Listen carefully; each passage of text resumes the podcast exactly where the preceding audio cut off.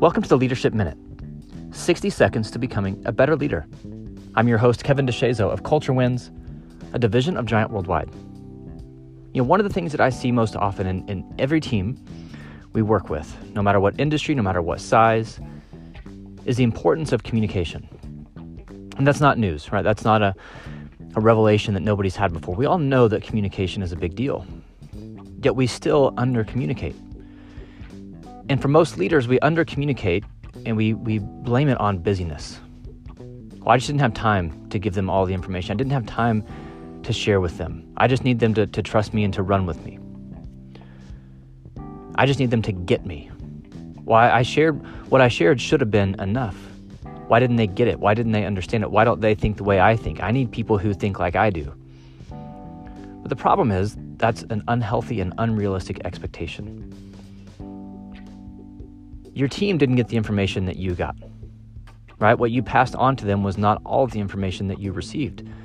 And they don't have the experience or the wisdom or the full understanding that you have. And so they can't do the right thing with that information. And we can't blame busyness.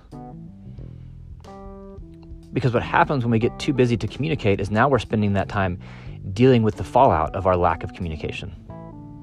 So we need to spend that time up front. And to say they should just get me, again, that's unfair, it's unhealthy. This happens even in marriages. Well, I wish my, my husband would just get me. He should know what I want. I wish my wife would understand what I'm saying. She should know me by now. She knows what I want. And we say that to our team as well. I wish they just knew what I wanted. They should already know. But that's putting the burden on them. It doesn't matter how long they've been around you, how long they've worked with you. You still need to tell them what you want you have to take ownership of the communication. Here's what I want, and here's why.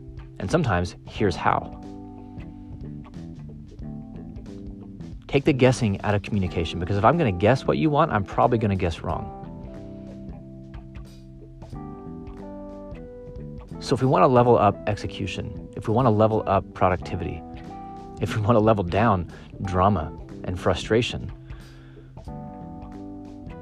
we have to communicate more. I've never been around a team who said, my boss communicates too much.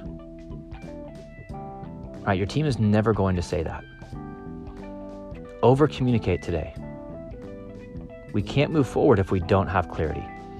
And the only way to have clarity is if we communicate the right way. Lead intentionally, communicate intentionally, not accidentally.